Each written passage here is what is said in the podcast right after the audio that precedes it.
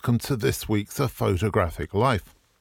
August is often referred to as being the silly season, the dump season where all the stuff that isn't so important of the rest of the year kind of gets put out. The season when we take a break from work, the month in which we get ready for September by stepping back. Well, at least that's what it was like when uh, many people were going into offices every day. But of course, now we're all at home. It's very difficult to get a sense of the seasons. It's also the case, of course, because we're not travelling as much as we previously were. I've recently come across a few stories that are definitely not appropriate for a silly season. In fact, they're deadly serious. I recently saw some of Steve McCurry's portraits of injured Afghans at a time when the Taliban is sweeping across the country, taking over one city and district after another. The images were obviously post produced, but any follower of the controversy around Steve McCurry's use of post production techniques will not be surprised there. They had a sense of theatrical makeup and a hyper realistic cinematic aesthetic. In short, they looked fake and therefore deeply disrespectful to the people in the images and the situation they are facing. Recently, in the New Yorker magazine, I read this. Earlier this year, Rehearsal of Anxiety was the centerpiece of Lim's portfolio. Lim's the photographer, when she won the opening week Photo Folio Review Prize at the Rencontres d'Arles Photography Festival. As a result, Lim's work will be shown as part of the main festival this coming summer. Now, compared to her series as a whole, Lim's single portraits are unusual in their ambiguity. Most of the photographs are more populated and manifestly staged. Starting in 2016, Lim spent three years photographing volunteers, 109 in total, at a variety of urban locations, including Seoul's Hangang Park City Hall Plaza and sites used for disaster preparedness training. In South Korea, civil defense exercises are carried out roughly twice a year. Lim's participants have been given fake wounds and are arranged to show how the moments following a nuclear strike from North Korea or a terrorist attack with a dirty bomb might unfold. Theoretically seems to be one answer.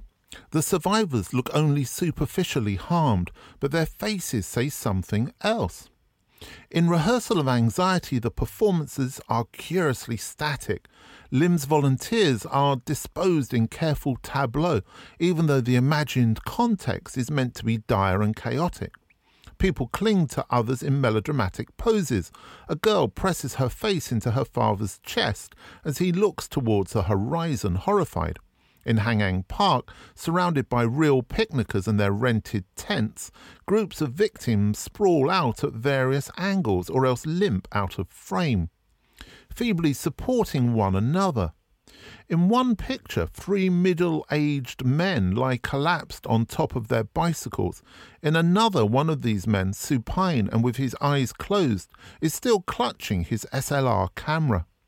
In most of the photographs, plainly visible smoke machines supply staged atmosphere, while studio lights and diffusers surround the scene, their tripods adding a certain War of the Worlds aspect. Well, that's what the journalist in The New Yorker says. We all know what a nuclear attack will mean, and after the recent anniversary of Hiroshima, many of us will have been reminded of the human devastation it caused to those who perished and those who survived. To see this, you could turn to two photo books published in Japan the collection of Hiroshima atomic bomb photographs and the collection of Nagasaki atomic bomb photographs, both by Bensei Publishing Inc. Or you could turn to the photo book recently published, Flash of Light, Wall of Fire, in which 116 photos selected from the two definitive edition Japanese books have been compiled.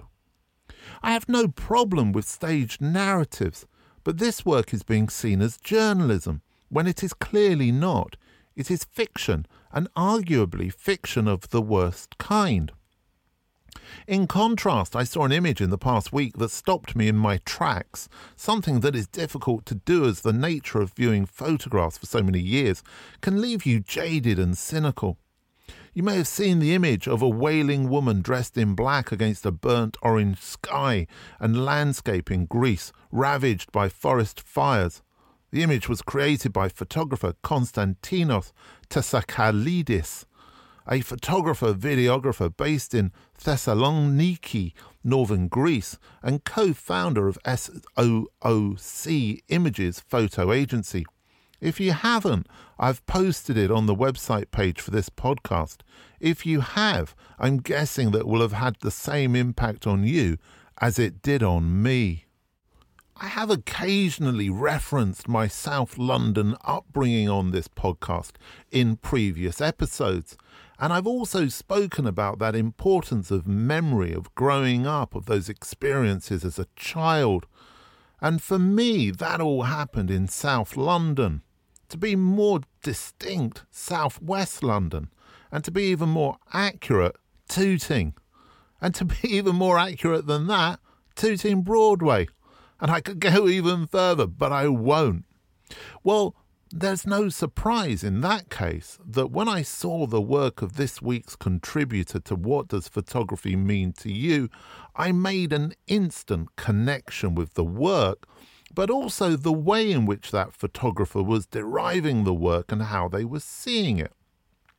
This was a photographer who was finding his subject matter on the streets of South London. He also goes to other areas of London as well. I'm not going to make sure or keep him confined to one area. But anyway, who is this? Well, it's Steve Reeves, who was born in Ilford, Essex, but has lived for most of his life in God's country. Of course, that's South London. He studied for a year at art school in the eastern end of London before securing a job at a large American advertising agency as a copywriter, where he worked for several years before moving into film directing.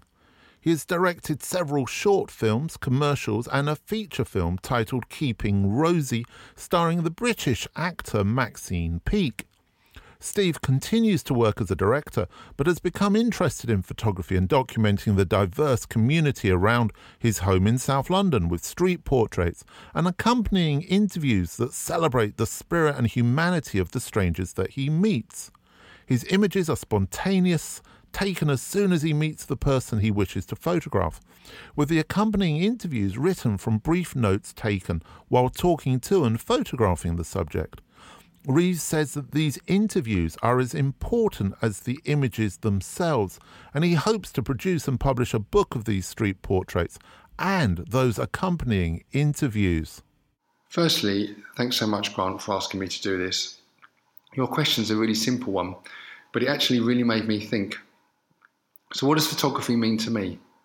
To be honest, photography didn't mean a great deal to me at all until a few years ago. I enjoyed looking at photos and I had a few photography books, but I didn't start taking pictures myself until 2018. That's when my wife bought me a camera, the only camera that I've ever had, a Fuji X100F. It's a small digital camera with a fixed 23mm lens, and to be honest, it completely changed my life. Every time I went out, I made a point of sticking the camera in my pocket just in case I saw something interesting. Or just the act of having that camera on me made me look at the world in a completely different way. Before, I just rushed from A to B listening to music on my headphones, and I couldn't tell you anything about the journey in between. But having the camera changed that. I slowed down and started looking, and I was surprised at how much cool stuff I saw. There's always some little drama unfolding on the street corners of London, sometimes funny, sometimes beautiful, fleeting little human moments that occasionally, if I got really lucky, I've managed to capture. It was brilliant, of course, it was mainly frustrating, infuriating, and so much harder than I ever thought it would be, but when it worked and I got a half decent candid shot, it made my day. I just love the immediacy of it. I work as a film director. I direct short films and commercials, and this involves me collaborating with creative and uncreative people alike. Filmmaking is a team effort. This is great, but telling a story on film is a slow and laborious process. But with photography, it's just me and my battered little camera, and I loved the fact that I could take a shot, edit it, and post it on Instagram within a matter of minutes. One day, I passed a hospital, and saw a patient standing out front in the car park. She was in a dressing gown, smoking a cigarette while attached to a saline drip. She took a drag on her ciggy and smoked billowed around the oxygen tube that went into her nose. I liked this ironic image and took a candid shot. I'm six foot five, so I always get caught when taking candid photos, and this woman spotted me immediately and called me over. She told me that her name was Hannah and that she was a 35 year old mother of two. She also told me that she had incurable brain disease and had just three months to live. Whether she smoked a million fags or ran a hundred marathons, it made no difference. She was terminal. Despite this, we had quite a long chat, with a few laughs too. Hannah asked me if I'd take a shot of her and her mate. And when I got home, I looked at this shot, which was just a snap, alongside the candid one of her smoking, which aesthetically was a lot cooler, but now that I knew Hannah, felt quite disrespectful. To me, neither did justice to the conversation that we had, and for some reason I felt compelled to write a bit about Hannah to go with the shot. It was this encounter that got me into taking street portraits, and it also got me interviewing and writing about the people that I photographed. To me, the words became as essential as the picture itself, and it's only when the two are combined I feel satisfied that I've captured the essence of the interaction between myself and the subject.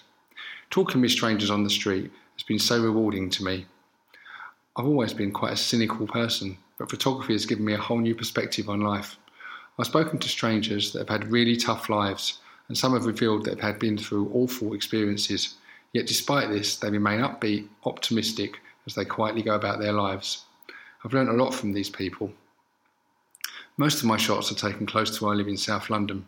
I've spoken to all sorts of people, and photography has really broadened my horizons. It's funny because my job as a director takes me all over the world, but because of photography, I've got to know a more diverse and eclectic range of people than I ever have on my travels, all within a couple of miles of my home. Photography's been a way for me to talk to people that I never would have engaged with without my camera. It's opened up my life, and it's been a privilege for me to talk to and photograph the strangers that I've met. So, from being something that I would occasionally enjoy looking at, photography has become something that has reshaped my view of the world and made me a much more optimistic person. And I'm incredibly grateful for that. Thank you, Steve, for your contribution this week. If you're not aware of Steve's work, uh, the best place to find it, and I suppose in a way keep up with him because he is constantly uh, posting images on his Instagram page, and it's very, very rewarding, I think, to um, check out his work and to follow his progress and his journey. Just goes to show also, you know, sometimes people speak to me about how do you get onto the podcast and do you just have to be award winning and famous and have been working with photography for many years? And of course, the answer is no. Steve's perfect example of that. Just a couple of years working with his camera. I'm interested in people who are interesting and that their work is interesting and they're kind of trying to do things which are very much about storytelling and visual storytelling not just the storytelling of the people they're photographing, but also themselves. There's that kind of internal connection, something we spoke about on previous podcasts. And talking about previous podcasts, I thought very interesting there, Steve picking up on that feeling of disrespect when trying to capture what he described as the candid or perhaps secret photograph. Michelle Watt spoke about that in a previous podcast in a very strong way. And actually, I was expecting a lot more people to get back to me about that, uh, those comments she made, but nobody did. So maybe, uh, maybe she was right on the money with those comments. She was talking about that need for respect over the last week, uh, it's been a busy week, isn't it? A lot goes on. But over the last week, I was talking to somebody about photography and that emotional attachment to a subject matter. And how do you find that next body of work, that next uh, story to tell, if you don't have an emotional attachment with that work? Or how do you find that emotional attachment? The particular photographer has just completed a very, very successful body of work which was very close to them and therefore they were kind of concerned as to whether or not they needed to find the next body of work with a similar close connection. I suggested that, yeah, maybe, maybe they could do that. But actually, what would be more important for them would be to find a way of connecting personal work with commissioned work and finding some kind of a connection through the aesthetic and the emotional with both and trying to bring those two things together. Definitely in the past, there was very little space or opportunity to do that. But I think increasingly now, particularly with uh, fees and budgets dropping like a stone off the Empire State Building. There's an opportunity there for the photographer to say, well, you know, you're not actually paying me very much money. So, what I'd like to try and do is to take it in this direction. Perhaps that lack of budget and lack of fee gives an opportunity to the photographer to be a little bit stronger and a little bit more strident, perhaps, in how the finished image is going to be created.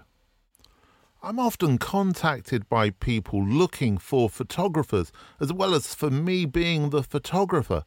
But I'm getting increasingly fed up with having to email back to brands and individuals and people who are asking me to advise them as to photographers they should be working with who don't have any budget and having to explain to them that if you don't have a budget for photography, I'm really sorry, but you're not really taking the brand, the job, the situation that you want resolved seriously enough.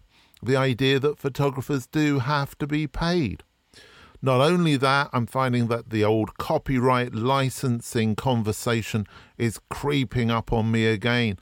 I've had it four times in the last week trying to explain to people that you can license images, but you can't own those images and having to explain and use metaphors of other ways in which they buy products and services to explain that of being the photographer.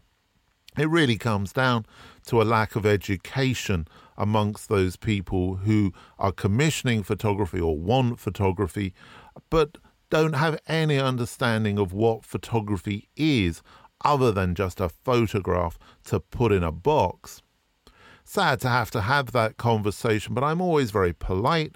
I'm always very accurate with my language, and I always try and make it seem as pleasant a conversation as possible, even if the person who's receiving the advice from me is getting advice that they either weren't expecting or particularly didn't want. Anyway, what's going on in the world at the moment? Everything seems to be crazy. I can't even keep up with what's happening in politics. COVID seems to be a situation that we're all dealing with in different ways. And I think and many of us are going to have to accept that travel in particular is going to be held off for quite a bit longer yet, particularly from a work perspective. Although I have heard stories of photographers traveling all around the world to try and get around problems of which country you're allowed to get into and when. Whatever happens, of course, the most important thing for all of us, and the most important thing for us as people and as photographers and as families and with friends is always to just take care, look after yourself, and do the sensible thing. Get a jab.